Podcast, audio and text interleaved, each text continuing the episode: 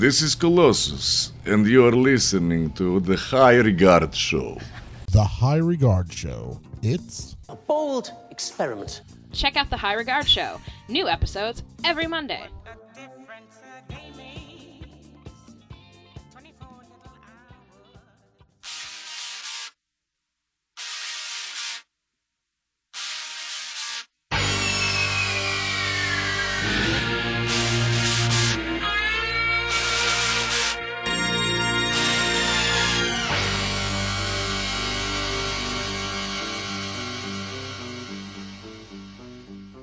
Hey everybody, I'm Tom, And I'm Nikki, and this is the High Regard Show. in which we talk about things we hold in high regard. Very high. High above Harlem. Way up on the third floor. Moving on up. Oh, it don't get better than that. And welcome to the show. Hi, everyone. So, it's been our first full week with Kona. It has been our first full week with Kona. It was a week ago today that we had a, our first full day, full night after bringing her home on Thursday because we're recording this on Friday. Right, right. So, And it's been a week since she was she made her HRS debut. and I gotta say, she's a little bit of a different dog this week than she was when we brought her home last week, as she lays there on the couch right now. She's very, very sloth like, and she's very lazy, and she likes to sleep a lot. True, but when she's working, she works hard though. She's a very good girl, but you and you are absolutely obsessed with her. Maybe too much. A little bit too much. too much. A little bit too much. if there's such a thing. My bank account proves that there is definitely too much possibility. I think that's probably the word. Too much. is all the way around. But we really hit the jackpot with her. She is just precious. yes, and I would say that already. Um, I had my first episode in front of her Yes. in and the ho- park. and how did that go? Um, And what happened? Like, why don't you describe your episode? it was so embarrassing more than anything, to be honest with you. Well, what happened? Um, I brought her to the dog park for the first time. Mm-hmm. I believe it was the first time that I brought her down there that this happened. I brought her down there three times total. Today was the first time with you.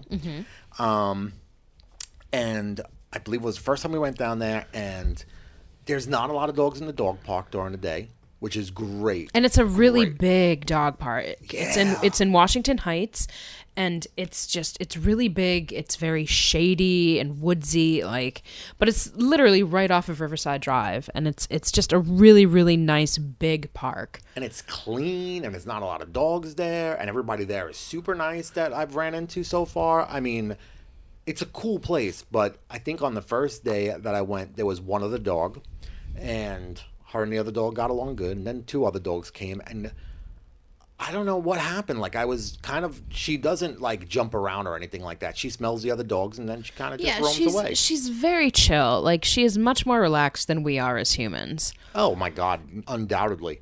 So when we're there, and all the other dogs were going crazy, and she was settled in, um, I went to pour some water into like this little make this little collapsible water bowl we got for her. And Buck Nasty's mama's water bowl. in fact, I should write that on it. So if anybody says, "Is that your water bowl?" I'm like, "Oh no, it's Buck Nasty's mama's water bowl." but um, I went to bend down to give her water, and then everything just went black, like in a second. Like it happened Right. so fast that it was like, "Whoa!" And I just kind of just closed my eyes, and then I opened them, and it was literally a second. But because there was like you know three other dogs there and four other people, like I was just like, oh my god, like this is why I don't leave the house. This is like embarrassing as all hell to like have this happen. And um, I open up my eyes and I'm laying on these like muddy wood chips, and uh, my little Kona is just laying across my legs, like just laying there with a tail wagging 100 miles an hour, looking at me like. What is just this a game? Like, what are we doing? What just happened? Well, I mean, at least you know that like when we start the training with her, that she oh my god, she's the cutest. Um that was a real time observation You right there. You can't look at her during the show. I It's like can't. when the TV's on when we try to record, and you're like going, "And so what do you think of that?" And I'm like, "What? What? What? Are we recording now?" I know because you're staring, but like she just did the cutest little stretch. Um, And I'm sure Tyler's in her bedroom just like rolling her eyes as she does. Well, But uh, she- now that she is the middle child, yeah, she is, yeah. She's definitely the Jan Brady of the group, of the group. But she is just the same way as we are because she's like, oh, mwah, mwah, mwah, mwah." so I know. She tries to everybody play it loves tough. her. Everybody loves her. But yeah, today we took her to the dog park and there was nobody there. So we were just like, oh my God, we're going to take her off the leash because like, we're not sure. You know, she's had some run ins with dogs where like there was like a scuffle and then she's had some really good ones. Oh, yeah. But we were like, oh my God, today, like she's alone at the dog park. Let's let her run. And like, just she's gonna run off, like, because once in a while she'll get this like burst of like just ramminess, and she'll do zoomies on our bed, which is ridiculous. And you you like encourage it and like she's always fucking up her bed just before we get in there. But so we're like oh like let's let her do zoomies around because nobody's here and we don't have to worry about like a bad interaction with the dog. And she like we took her off the leash and she didn't know what to do like she had no idea. She was just like standing there like looking at us. And then we're running around like morons trying to like make her chase after us. She's just watching us like, oh, there you go. It exactly looks like you're having fun. and being like the lazy dog that she is she's just like taking her time sauntering over to us you know and just like what are you guys doing? But then she found like a dirty rope because people leave toys there and stuff so Oh, that yeah. dogs have things to play with. And she found this like dirty rope and she started playing tug of war with it. And then like almost was just like like a little different dog. like she was like a bronco like a bucking bronco i thought she was gonna break her own neck Thought she was gonna break more than her neck. I mean, geez, there was a few times she jumped on me, and I'm like, I think she broke my nuts. yeah she uh she did a junk shot But it's weird. I think like you know, one thing that we have run into walking her, because where we live, there is a plethora of like just bulldog. this like um pit bulls, right and uh, you know, she is a mutt. But she had definitely has some pit bull in it. You could see it in her face. She's the cutest thing in the whole entire world oh my god But- she is whenever we you know it's weird because whenever you go past another pit bull owner like they'll stop and talk and she's Right. super good with big dogs it's little dogs that she's more like Well, i little- don't want to bother with And nobody likes little shit dogs. no but um you know every owner that i've spoke to that has had a pit bull so far has said like the first week even up to three weeks you don't get to see their real personality because they usually have gone through a lot especially if they have come from um Mm-hmm. Like the a shelter, shelter environment, yeah. and it was weird because you know like nikki said we thought we were going to take the collar off she was going to run all over the place and just be like a lunatic. Because we've been she used no idea yeah, because we've been used to like dogs that just like are just waiting for that one chance of freedom to just run away forever. You know, because we had labs, like, and they're just like they need to like run and they need to do bad things all the time. Yeah, and it's like only and the the fence around the dog park is only four feet tall. Yeah. So you know, I look at it and I'm like, she can step over that almost. Like with she her, can. she can she can easily hop over it with right. little effort. But um, she never knew. She I guess she never had to or knew how because she never was like Yeah, in a yard never played- environment. yeah. And Which is so sad. it is, but now she's starting to see other dogs doing it and going down there with her and playing tug of war. And I mean, it's She's been a lovely addition. She has been a, like I, I love coming home. I don't love getting up early in the morning to take her, but like I love the moment like the you know just the moments that she and I just have in the mornings early just like watching the sun come up over the river and just you know she's just amazing in every single way. Well, you know, the thing is, is that her job is to be a working dog. And as far as working dogs go, she has been doing amazing for you because you lost, what'd you say, eight pounds? Yeah, like I, I think I'm down like eight her. pounds since we got her, like in the last like you know week and change, because I'm actually like moving my fat ass and forcing you to go. Yeah, like, and I'm forcing, like, I'm, bro- like, you know, for the past seven days on my watch, my Apple Watch, I've gotten all my rings in, you know, and it, that's a huge feat. Like, that's something like there would, there would be days when I wouldn't even put the watch on, like, especially on like weekend days, because I'm like, I'm not leaving the house today, Right. you know, and I mean, it's, it's just been awesome. And plus, you know, she, she doesn't beg, but she stares for a little bit. For a little she gives bit, up and then yeah. curls up and gives you a like Yeah, because she's had like no people food, and we're really trying to not do that because we do want to like you know eventually take her out to restaurants and not ha- like we don't want you to beg like associate us sitting at a table as like a time for begging where like you know we had labs that would ba- practically knock the table over to get oh. something from us. You Oh. yeah, know? it wasn't even begging. It was like jumping on the table Yeah. and grabbing shit. Yeah, and, like, exactly. exactly. And I mean like she so like eventually we want to do that. So I totally just lost my train of thought because I was just like staring at her. Well, I mean, so far we've taken her to like, us, you know, there's a pet store that Yeah. we've taken her to, and I mean, we've walked her through crowded, crowded streets on the way Yeah. down there and stuff like that. And when she's walking, she is very focused, which is great because that's a huge first step to be able to get Right. around the city with her. So Right. Yeah. Yeah. I mean, she has a little work to do because she is a zigzagger. Um, you know, she she she doesn't like to sit too often. Like, she's very. But she'll stop. But she'll stop. But like, you know, she's she's been really really good. I mean, she's the best dog that I think I've ever like been in the company of, and I loved Behave- like behavior-wise. behavior wise. Yeah. Absolutely. Yeah. Like, I mean, and that was just like out of the gate. Like, she's just very very chill. Right. And she's getting it more and more. She's picky as hell when it Oh comes my to food, god, man. she's like, so picky. I spent fifteen dollars on two bags of gourmet treats. First, I bought the salmon bag Because she she's smelled it and walked away and was like, "Nope, thanks anyway." Then I open up a bag of cheddar and bacon treats. Like for who wouldn't want bacon? I'm thinking of eating them because like those are like my two favorite things. You actually did mention it to me. You were like, "Oh, well, don't worry about it. One of one of us will get." And I'm like, "What?" And you're like, "Well, we'll give them to somebody." And I'm like, "Oh man, now I gotta like, be counting the cheddar and bacon chips to make sure Nikki isn't eating them at But night." that's and that's another thing. That's what I wanted to say is like the weight loss thing too, real quick. Yes. Because I stopped snacking in bed. Because like I don't want to encourage her to like beg. I don't want to encourage her to see it. So like I've been really not even having like my bedtime snack as we're watching our stories. True, and that will go a long way because, and it's not that we eat a lot at night. Like we really don't. Maybe it's like two or three handfuls of nuts. Maybe it's A one or two cookies. yeah. But I mean, it's not like it's not like we used to do it where No. we would like it would almost be a pigging out, meal yeah. made of. You It was a binge. No, it wasn't even a meal. It was a binge. Well, yeah, it was a meal made of desserts, basically. Yeah. It was like we would sit down and eat a pint of ice cream, you know, each Yeah. at one point, you know, and all of that's coming to a stop. So, I mean, she's helping on many levels, not just me, but you and, you know, I mean, even Tyler in a way. I mean, you know, Tyler goes out after school like every night. And last night, we actually needed her to come home and babysit because we were going to run out, which we're going to get into. yes, because this isn't just going to be like the Kona show. No, no, no, no, not at all.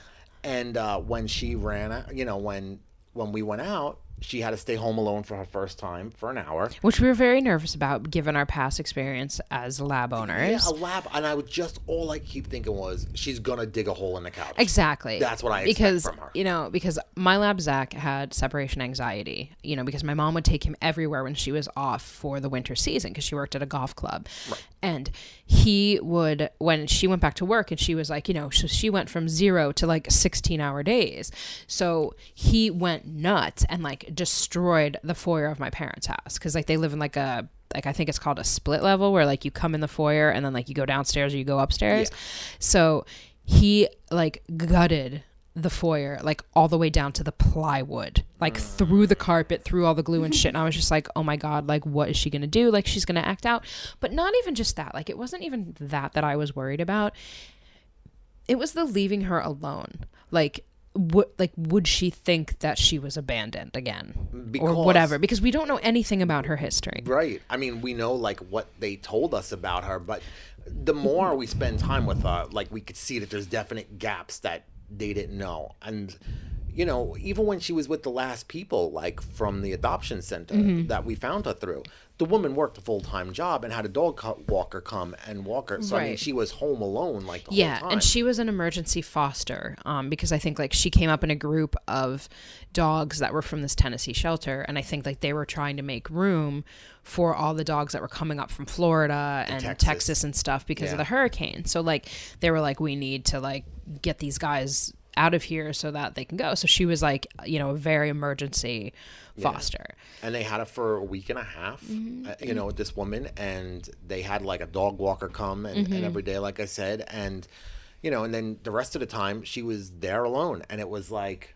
you know, now I'm home, so she's around me 24 hours a day. So leaving her yesterday for the first time was the first time in over and you were yeah that- and you were late coming to meet me on our first like night out in forever. Because we don't get a lot of nights out. Like you know what i mean? Because of your POTS and stuff. Like Yeah. we don't get a whole lot of time out of the apartment together. Like date nights like we used to. We used to do like date nights a couple times a week you know? Yeah, or So- at least one day a week right. for sure. right. But like you know so we haven't done that in like a really long time and you were just like it was so hard to leave her It and i was like i understand and i'm sure it was and i'm like but it was like not hard enough to not come like and see me on a date night It's literally like having another kid again. Oh, like Oh, it it's all over again. And it's weird because I never thought I would be in that position. Number one, to ever even care for anything like another kid, and especially not a dog, because, you know, I told you from the beginning, like a city apartment is no place for a dog. Right.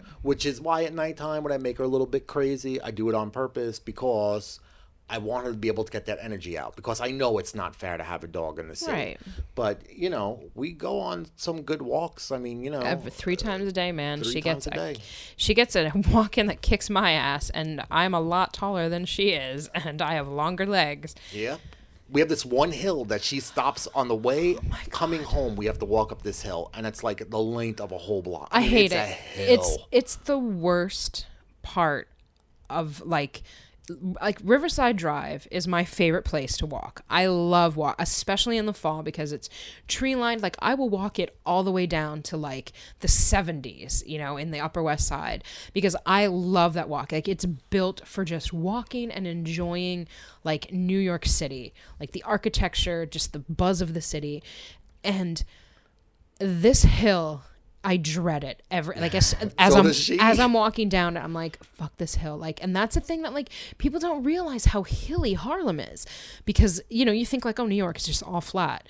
It's not. Like it is so hilly up here. And I am still like I haven't gotten used to it like I think I'm breathing a lot better going up this hill like every day for the past Oh, w- sure. week plus but like god damn is it hard going up there and then she stops like halfway up and I'm like bitch I'm supposed to be using you as my pulley mechanism She's probably like, "Bitch, you're you are using me as a pulley mechanism. That's why I need a break, man. like, you gotta be kidding." oh my gosh. but Yes. the reason that we had a date night, the reason that we left our little baby Kona alone, is because we had a date night to go see 1984 on Broadway. Thanks, mom and dad, for getting those tickets for us. yes, yes, we actually got tickets for um, your parents for your dad's birthday, and they loved 1984. They could not stop raving about it, and they decided to reciprocate. Yes, they because regifted basically Yeah, is what they did. They liked it and regifted it. because God forbid they not ever reciprocate a nice gesture. Yeah, it's like going. Can you just go to the show and enjoy it rather than, you know, we bought that tickets during, uh, what was it? It was Broadway week. It was Broadway week, so it was like going. Look, it wasn't crazy expensive, but when you buy them like full price, it totally is. It's like, Yeah. oh look, man, it was just an affordable thing that came up. It was Dad's birthday. It worked out perfectly. It seemed perfectly because it was right up his alley. Yeah, yeah. So then they just wanted to reciprocate because it was, and it was just, it was lovely. Like it was just lovely of them to do that. So we met after I got out of work, and we went to see 1984. And if you haven't heard about it, um, it's on Broadway through October 8th, and it stars Tom Sturridge and Olivia Wilde. which is so weird. Like, uh, let me tell you, man, Let me tell you, man. you didn't know anything about 1984. No, I. D- it's not that I didn't know. Like I had a recollection of it was like Big Brother. Like I knew what Big Brother was. All right. I knew that this was like a story of like this future where Big Brother watches everything that you do, but like I never really got involved or invested in the story too much. You know, so I I I, I knew what it was about, but I didn't know like the specifics of it. Right. So, um, we went in there. You didn't have many expectations because you didn't know what I had to yeah. expect. I was just like, uh, you know, and it's you know obviously it's based on the George Orwell novel, um, and it's just yeah, Yeah, and it's weird because as the play was going on, my mom had said like before, right before she got the tickets, because she called up like on a Wednesday and said, "I think I'm gonna get you guys tickets to go to the show, but I'm not sure if Nikki's gonna like it because she might be afraid of it." And I'm like, because like I'm a scaredy cat, and they know it. Like everybody knows it. And it was sitting there. So, I mean, I had a heads up that, okay, there might be some things that pop out. But the way their lighting and sound system works, like, it put you on edge. Like, from the first Me or just minutes- in general? Like the collective, yeah. everyone. Like, within the first five minutes, you were starting to feel anxious. By the time it was over, we leave the play and we both looked at each other, couldn't even talk about We it. We couldn't, Because no, it was just no. like, it was so sensory overload. It was just yeah, so exactly. disturbing that it was and it's one of those things where I know we talked about like American Psycho so many go. times because it is still my favorite play. But you know, American Psycho was one of those plays where when we left there we were like, "Oh my god, it was so fantastic." But as time went on, it just it kept building. It was like, man, Right. the more I think about it, like just the way the lights were done, the stage was done, everything was done, like incredible.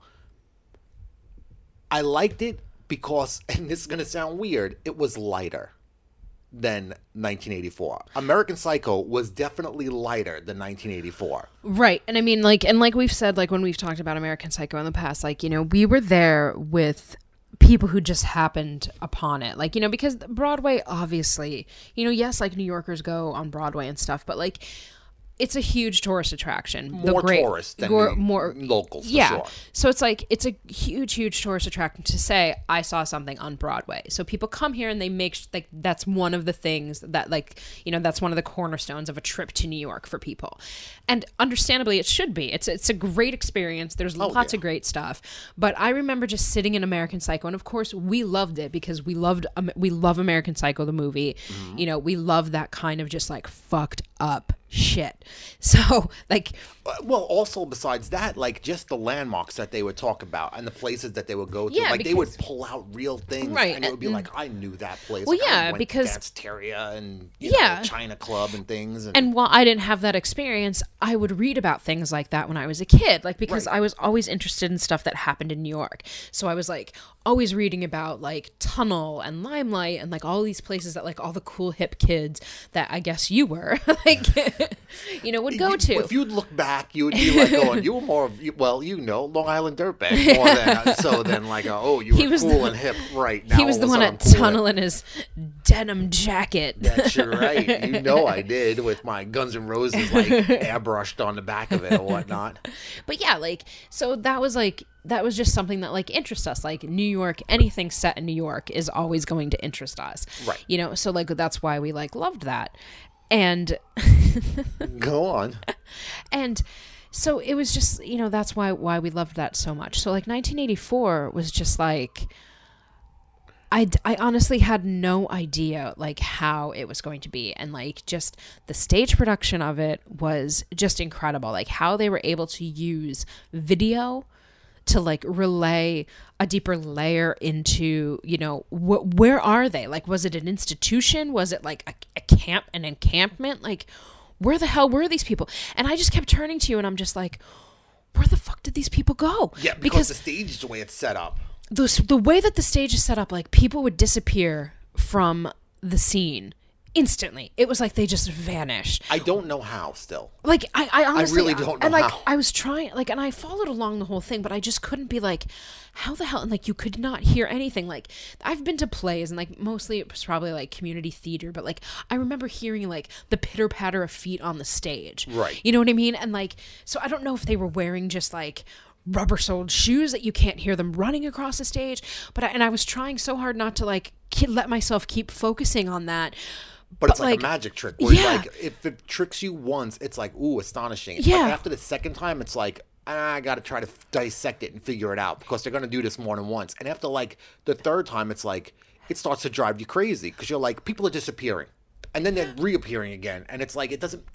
I don't understand how. yeah it was just like it, it was just so like the the word that i kept coming back to and like i was explaining to tyler about the show and because she loved the book like tyler loved the book and she wanted to see the show and I was as, we were watching it, and I'm like gripping your hand because I gripped your hand the entire show. Like it, It was a, it was disturbing. it was very disturbing, and like it was overwhelmingly disturbing, and it was like intensely intense. Like the acting was like I would say the acting as far as a Broadway play, this was the best acting I have seen in a Broadway play. Ever I in have never like you, Tom. There were times, and like I, I'm I'm a crier. We all know this. I'm very open about it. Like I can't watch a show, a cartoon. Like I get very, I get very easily moved by things and welled up by things, and that's just who I am. And you can all suck my dick, but That's okay. Thanks anyway. Go on. but it was just like I wanted to cry because it was so like you were like this is happening to these two people Olivia Wilde and Tom Sturridge. Like this is like they belong together and this is not like you know like and they have to fight. And then you think about like what if like the someone you love like you're not allowed to be with because the government doesn't let you. And it's like it's so fucking timely. And it's like so scary how realistic it is even in like eh, ways that it might be overblown you know in some ways. Right. Like there's a realism to a lot of it Well, I think that that was, you know, the thing that separated it and made it my number like two favorite play behind American Psycho. Because as you're watching American Psycho, I don't know, man. Maybe it's just me, but I think that there is so much murder and just like Right. horrible things in the news that you'll watch it, and then when you hear that, oh, you know, somebody murdered somebody, it's just another day. Like, Right. It's not. And then they kind of throw humor in with it, and then they throw in places that you know in it, and then you're like, man, you know what? I've been to all those clubs so many times, and I know people have probably gotten murdered there over the years, you know, during the times that I've went there and stuff like that. But people die all the time. You right Can't think of it like right that right this this whole idea of the government seeping into people's lives like embedding themselves Right. in people's lives is very new to most people like you know it's been going on like as soon as they put up like the like E-ZPass lanes on Right. the highway it was like you know that they're watching everywhere you go but most people are thinking it's a matter of convenience. And it's like, no, it's not a matter of convenience. They're tracking everywhere you go. They're taking pictures of your car. They know where you're leaving from. They know where you're going to. They have like right exactly exactly windshield with you in it to make sure that you're the person driving.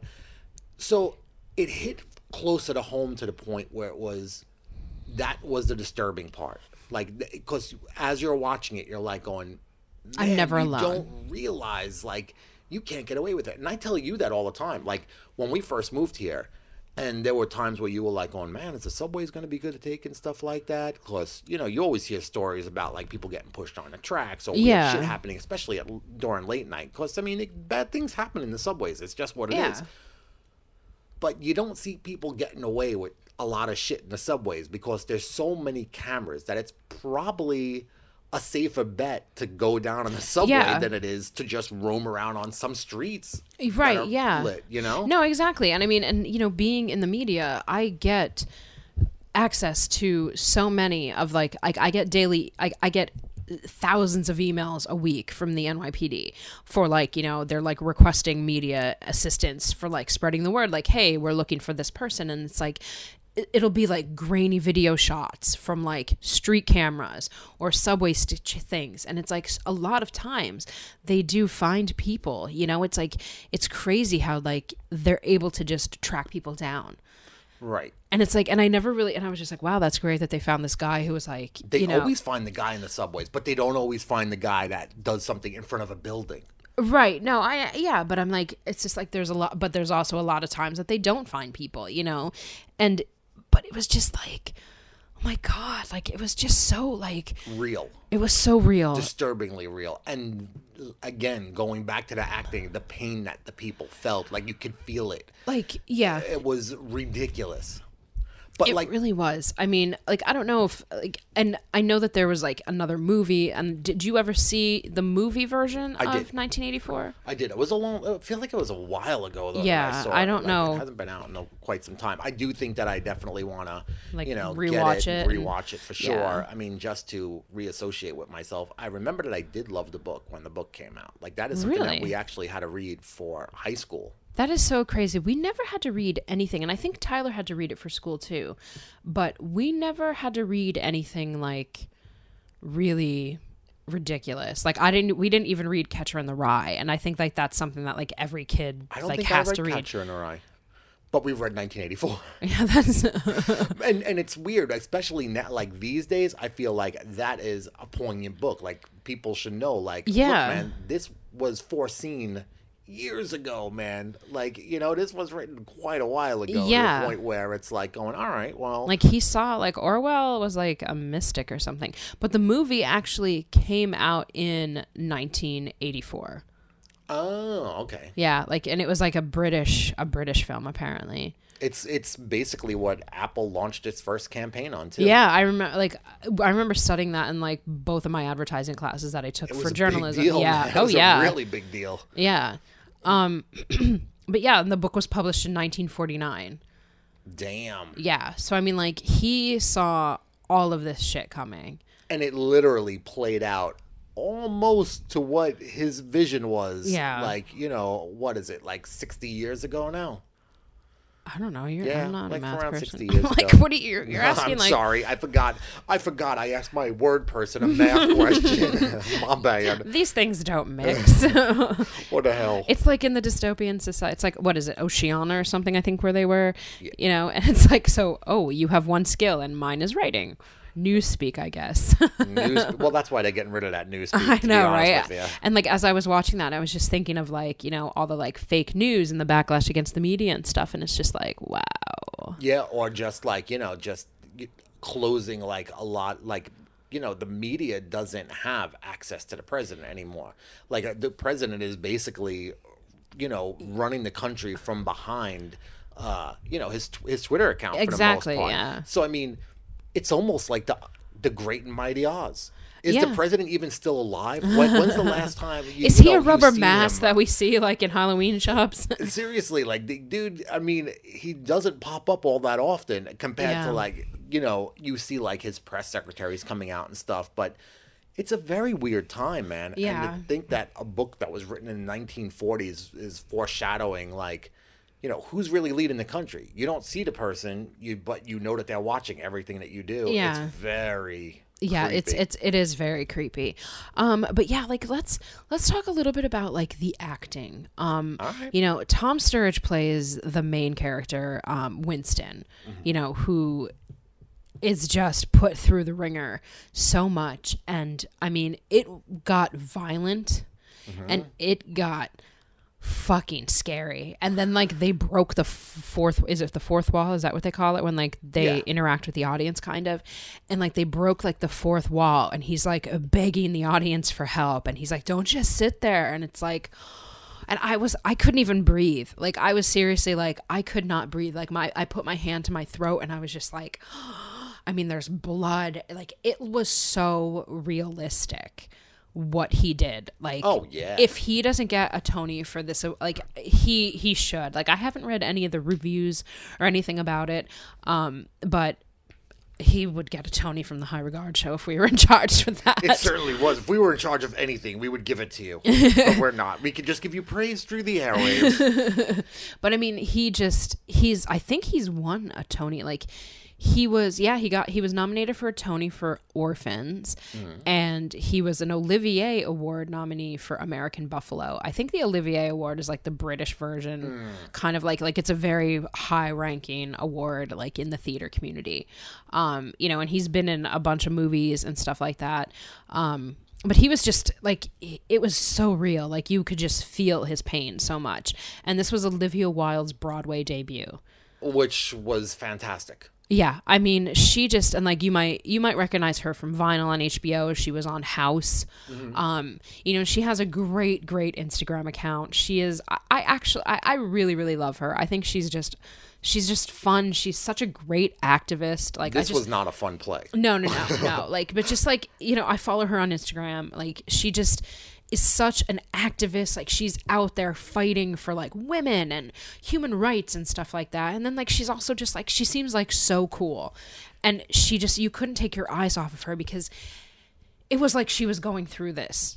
Oh, like Oh, yeah. herself, you Oh, know. well, she is Yeah. for the most part, especially being a woman in these times. I Yeah. feel like she's going through it more than anyone sure else. yeah on this, no yeah know? when you put yeah when you think about that like for sure and it's just like and you couldn't help i saw this once and i'm not going to see it again before it closes on october 8th Uh-huh. but like how it like just it shut us up and like we even went to dinner afterward. We went across the street to Virgil's, which was amazing. Yeah, if barbecue you like food. barbecue, man, go hit Virgil's. But we went there, and our and our waiter David, who was this so sweet, he was like, "Oh, you know, like, were we, you know, are you guys from here, from around here? Because like, you know, it isn't like the touristy Right. section, mm, so chances are you're not. Exactly. And I said, Oh, yeah, we live uptown. I said, and we just went to a place." Like, Oh, what, what did you see? And we were like, 1984. And he's like, What did you think about it? Like, you know, I've been hearing so many like mixed reviews, like people not liking it, people loving it, people finding it frightening.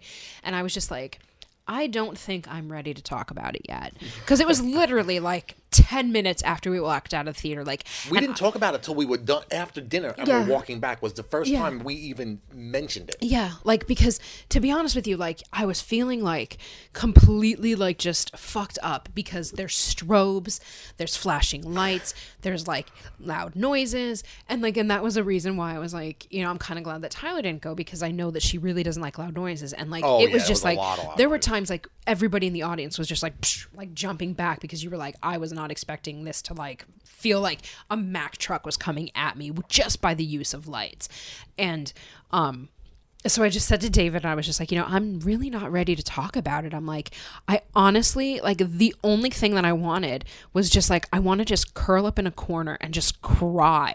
Like, I You just said that actually. I, was did, like, and I oh. Wait a minute.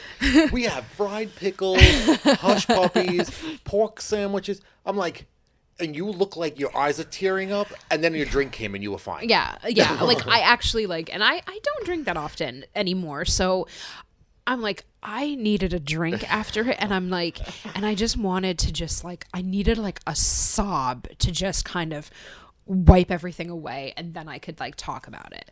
Like it was very emotionally draining watching it.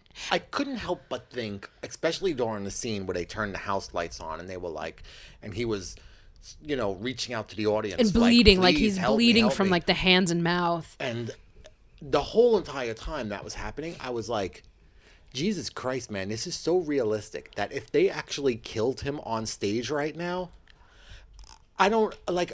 I don't think people would know how to react. Like Yeah. it, it could really be happening. Like that's how convincing it was. That and honestly, and that was a thought that I was thinking. I was just like, is this gonna be like? A snuff film, Like a snuff- yeah. a play. Like Yeah. are they really like killing this guy? And Yeah. it was, and I had to keep pulling myself back and being like, it's a show. Like I came in knowing it was going to be scary because my parents said, hey, there's going to be some scary parts.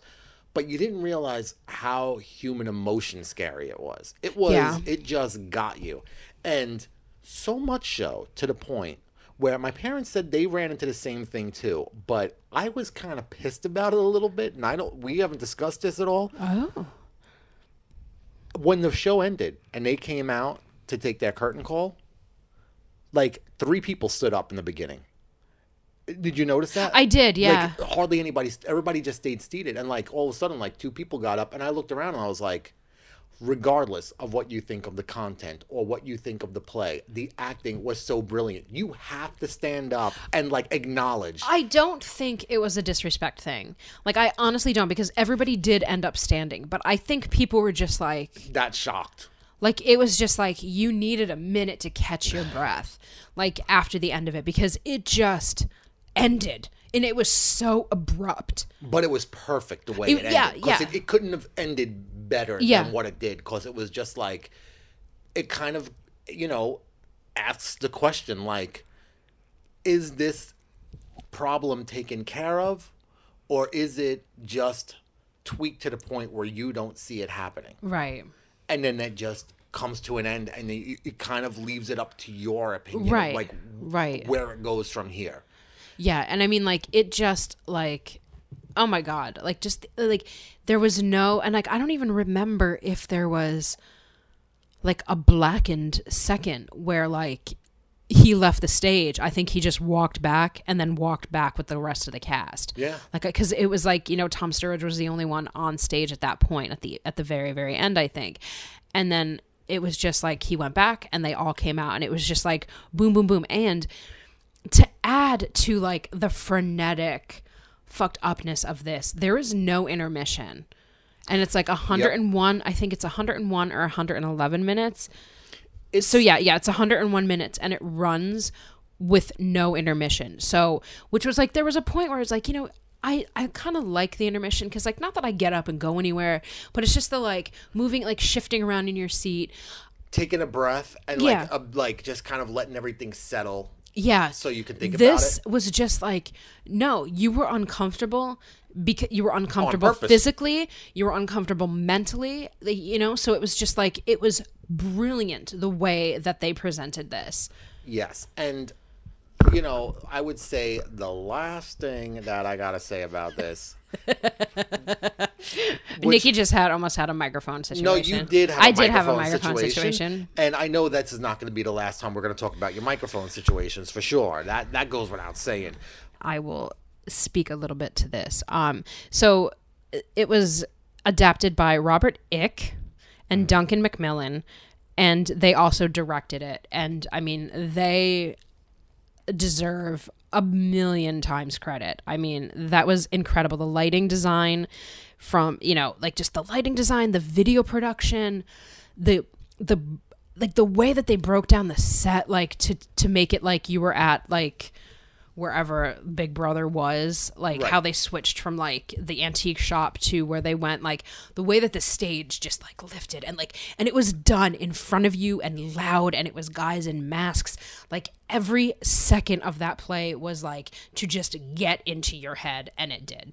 And here is my thought on it. Oh, this I'm is how it so ends. glad. I'm so glad. and and you and I discussed this, but it's plays like this, American Psycho. It's like the off Broadway stuff that doesn't ever last long enough. Like if 1984 was going to be around into January, you know, I would say I would definitely go and see it again. I would see it again for sure. Mostly to dissect how the hell the people just came back and forth. right, like because now we could focus on that. Same thing with American Psycho. Like we saw American Psycho the weekend that it was closing, and seriously, nothing made me more upset because I knew I wasn't going to get a chance to see it right, again. because we were gonna go back and see it like that exact weekend. But it's these like hidden gems that wind up being so much better than all the other stuff. But when people come from out of town, they're not looking for an off Broadway play that they don't know. They're looking for Cats. They're looking for Phantom. They're looking for The Lion King. Right, which are which you know the last the latter two are like I loved you know Phantom I love Phantom Lion King I loved Lion King But it's a but it's those are tourist plays. of course of course they are but that doesn't mean that they're not good Oh no, not at all. They're they are good, but when people come to the city, they're not looking for an American Psycho. They're not looking for an right no they're looking for to be like I saw Cats on Broadway right. of course everybody heard of Cats, but Exactly. maybe not everybody heard of 1984. But they should, yeah e- exactly especially when something like those two plays, especially like American Psycho and 1984, are so powerful that you know it, it doesn't make sense that those don't Right. have longer runs. right exactly and I I think that's a shame because you need to take a risk. And it's like, yeah, like okay, now they're doing like a Frozen musical, and like they did Aladdin, and it's just like it's all this, just this bubblegum bullshit. Yeah, it's like who cares? You can go to Disney World and or Disneyland and see a fucking Frozen compilation. I am sure. I have no doubt you can go to Disney World Right. and there's like people dressed up as every princess or prince. Right. But it's like it's these little rarities that are like off Broadway gems that make it to the big show. And they don't get like I, I don't think that they're given. But again, you know, how do you sustain a full house? But I mean like American Psycho had a full house. I think that's because it was closing Yeah. like that soon. though. I'm sure if we went back to 1984 next week, it would probably be more fuller. I'm I'm Yeah. bummed out that yeah, it, it, was like about half full. Yeah, like it looked like it was about half full. yeah, it's kind of crazy. Yeah, But, it was. I it- you know, But you should go see it before October eighth, which is next weekend. that's it. So shall we? uh What? Get into a roly poly roady. We'll do a quick roly poly roly. How about that? Okay. All right. Roly poly roly. Roly poly roly. So, it has officially been a year since Roly Poly Rorty started his journey post surgery. It might actually be time to start dissolving roly poly roly because I mean now we're to the point where you know the weight should probably start to stay off unless I start gaining some of it back and that's not the case. I don't foresee myself losing more than 10 more pounds before I hit like the absolute lowest point that I can go before I'm not healthy anymore. And what is the yeah exactly? And then we get into a whole other pile Yeah. of shit. right now we're on the opposite end of the health spectrum. so um, where are you right now, weight wise? Right now I'm at 170 pounds. And what were you to start? 303. That's like seven thousand pounds in my mind. Well, for a word person, that adds up to just around 7,000 pounds. You are correct. It's close. It's close. But um, I would say that, like, right now, you know, the lowest I would want to go right from the beginning would be 160. That's on the low end of the normal spectrum. Anything below 160 is, for my height, is starting to get into Anorexic. weight. and I don't want to get below weight no, no. but it slowed down considerably. Like for the last two weeks, you know, I've only Right. lost a pound in the last two weeks. Do you think that maybe you're gaining muscle now that you're actually moving and walking? See, I don't know how that's going to play because with the POTS, there was not a lot of move. In fact, there was no movement for months and months. Right. But now that I am, I don't know, like, if I'm going to actually, you know, gain some muscle weight back or if I'm going to lose like the last five or 10 pounds. Right. So that, you know, I can then go and hit my goal of 160 to 165 or if i'm gonna you know the muscle's gonna get on and then it's gonna like all of a sudden spike my weight up because muscle weighs more than Sure, fat yeah. apparently but you know as of right now i mean if i can lose five more pounds i would say i'm done and just coast from there and just keep the same eating habits and everything else Yeah, I think your that. eating But- habits. I mean, you are so mindful of your eating habits, and I mean, like, and you're mindful of it before you even take a bite.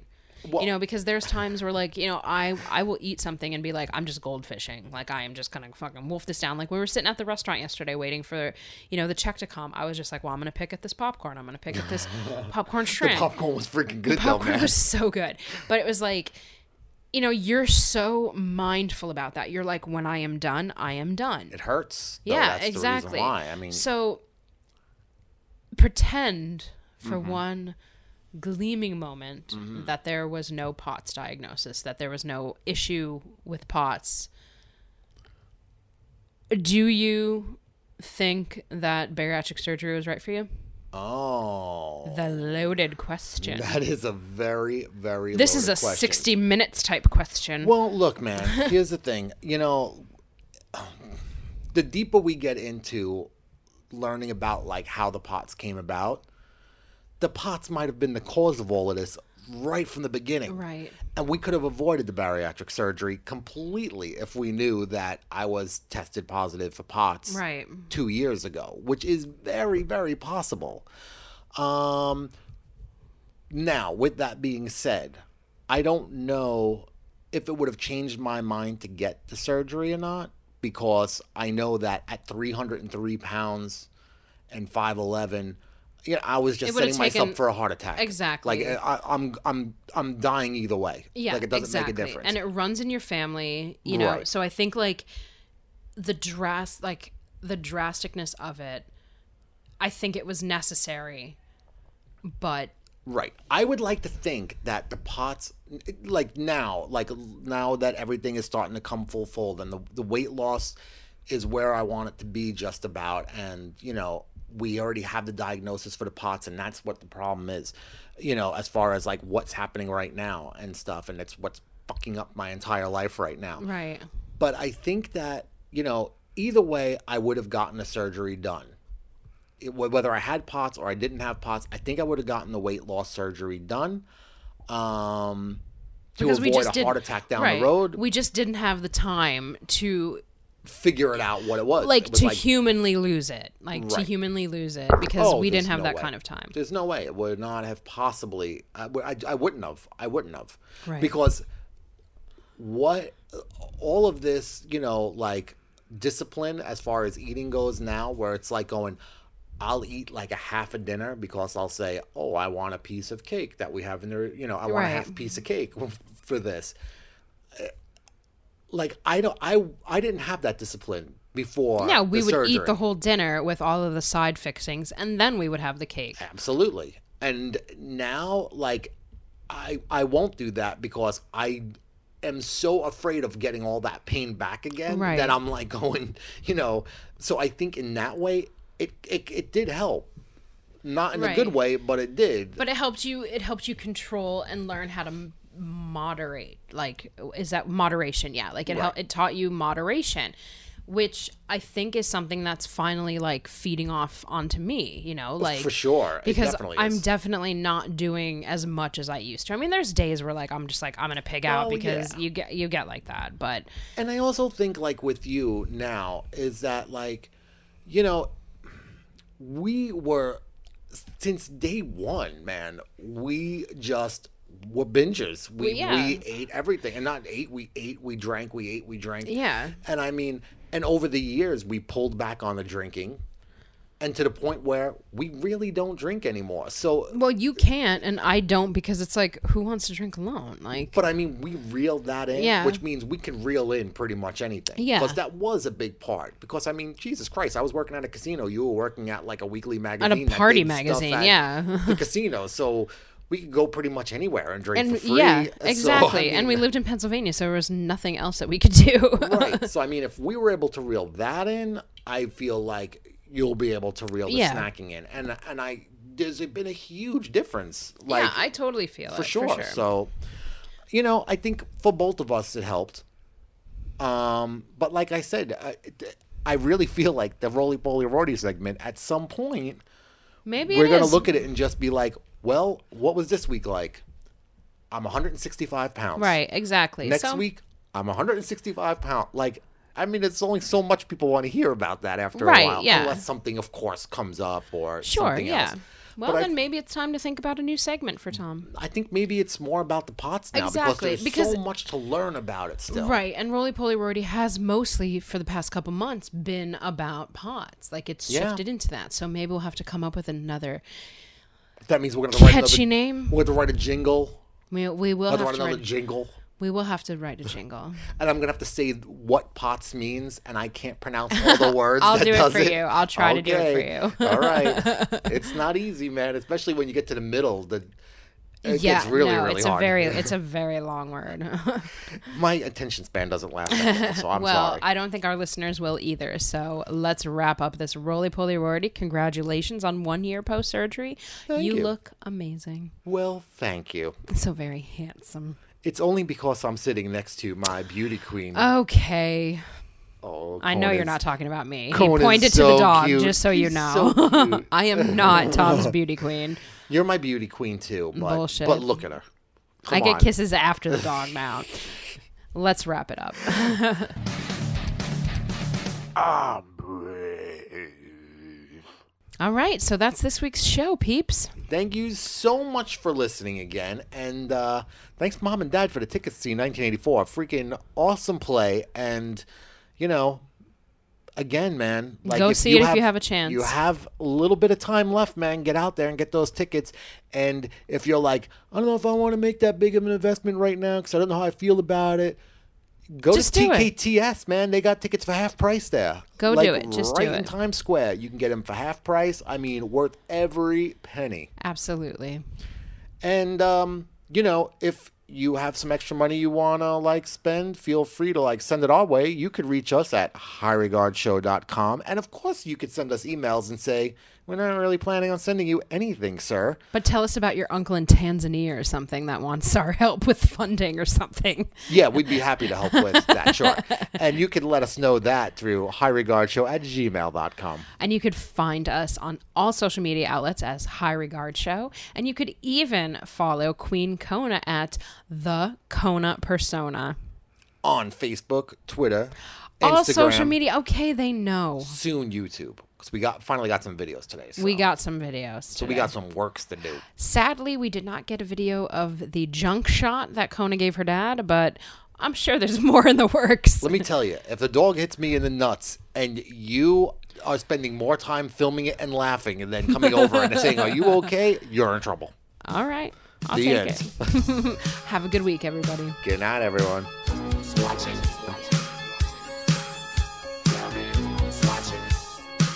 I'm